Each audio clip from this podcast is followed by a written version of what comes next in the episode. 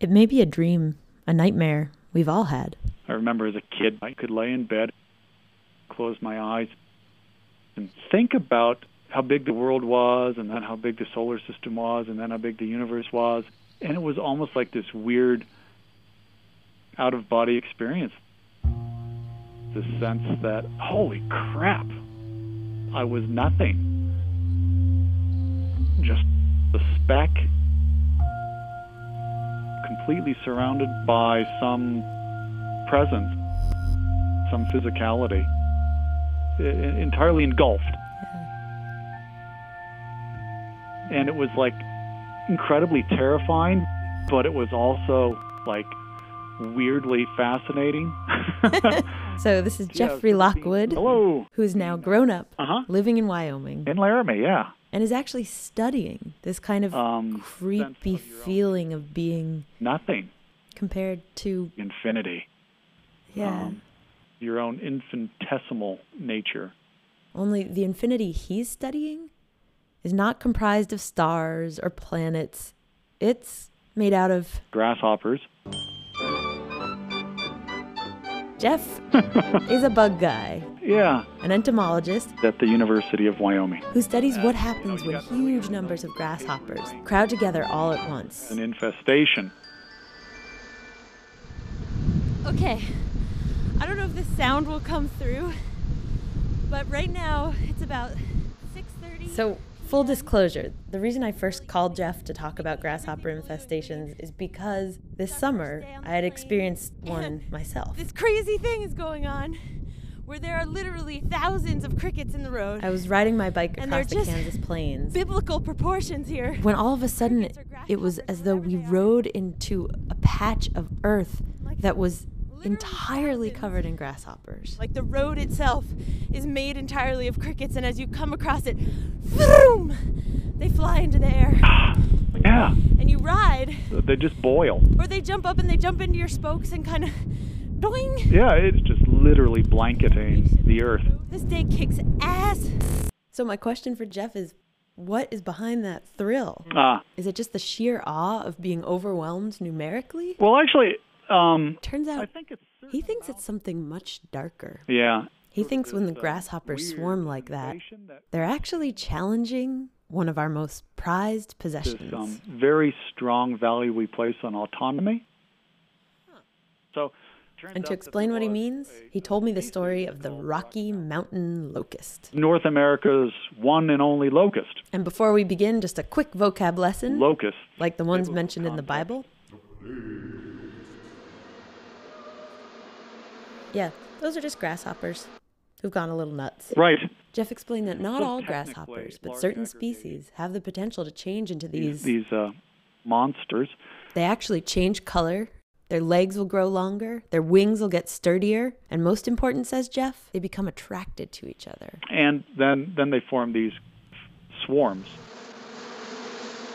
They'll eat holes in the laundry that's hung up to dry. Wow. They'll chew on paint on buildings, polish the handles of shovels, chew into leather goods. I've watched them eat window screens. So I've had them pull the hair out of my legs. Ooh. Um, yeah, you know, when you're starving and there's 10 billion of you, you know, your standards for what qualify as food drop pretty low. They'll even eat each other, Yeah, grasshoppers are voracious little cannibals. Um, which brings us back to the Rocky Mountain locust. It's the 1870s. We're out west, on the frontier, Nebraska, Kansas. you know, in the prairie, The Homestead Act has just been passed, and millions, literally millions of people are coming out to try to settle the land. right, Now, enter in the locusts, The year is 1875, 1875. and summer begins like any summer, with the occasional infestation here and there. But then, one day in July, because of some fluke of weather, This meteorological phenomenon, wind uh, basically, a low level weather system. all these smaller swarms Um, suddenly got together by- swept together. and it formed this enormous swarm, estimated to be 1,800 miles long, um, 1,800 miles long? So that's like going from Texas to Canada, Wow. moving north on uh, this low level jet. And this swarm, and we have it on very good authority, um, firsthand accounts and corroboration and whatnot, passed over in a continuous stream for five days. The color of the sky changes, this sort of eclipse. And uh, you could hear them eating. It just this sort of this constant crunching, crunching, crunching, crunching crunching, crunching for five days. Crunching, crunching, crunching. It was crunching. genuinely terrifying. Basically, what they left behind was a scorched earth. Not a twig or a branch or a leaf to be found. It was just stripped. Hundreds of people died from starvation. Farmers became destitute. Farms were left as skeletons. I mean, Jesus, what happened in 1875? I mean, that it's in short, the biggest swarm ever documented. Yeah. Now imagine you're a farmer standing out in those fields. Oh, man, this sense of smallness and this sense of, of utter, utter sort of uh, indifference, mm-hmm. right? Of, of not mattering. Like if you zoomed out far enough, you might look just as small as one of those grasshoppers. You know, that harsh and bright line between self and other begins to disappear.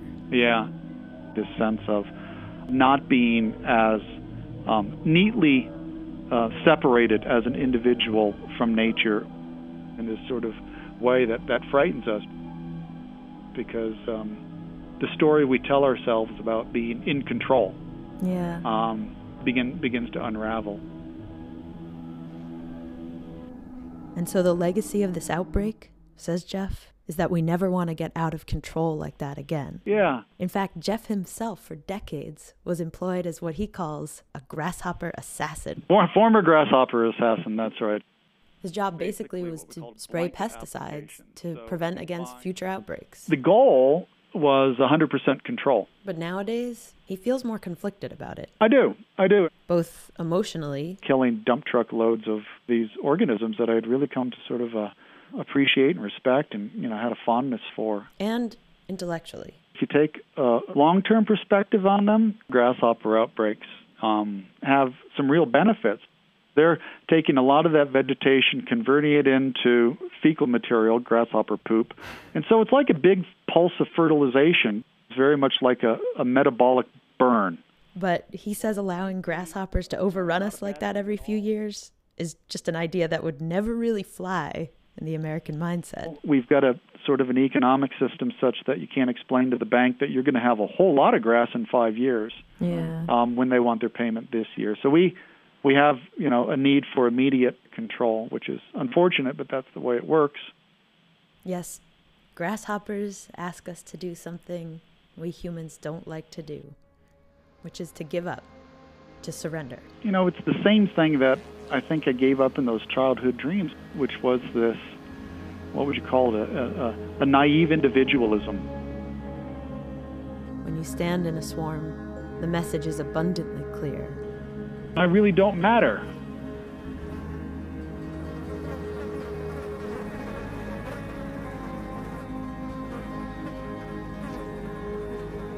bye now. Okay, bye.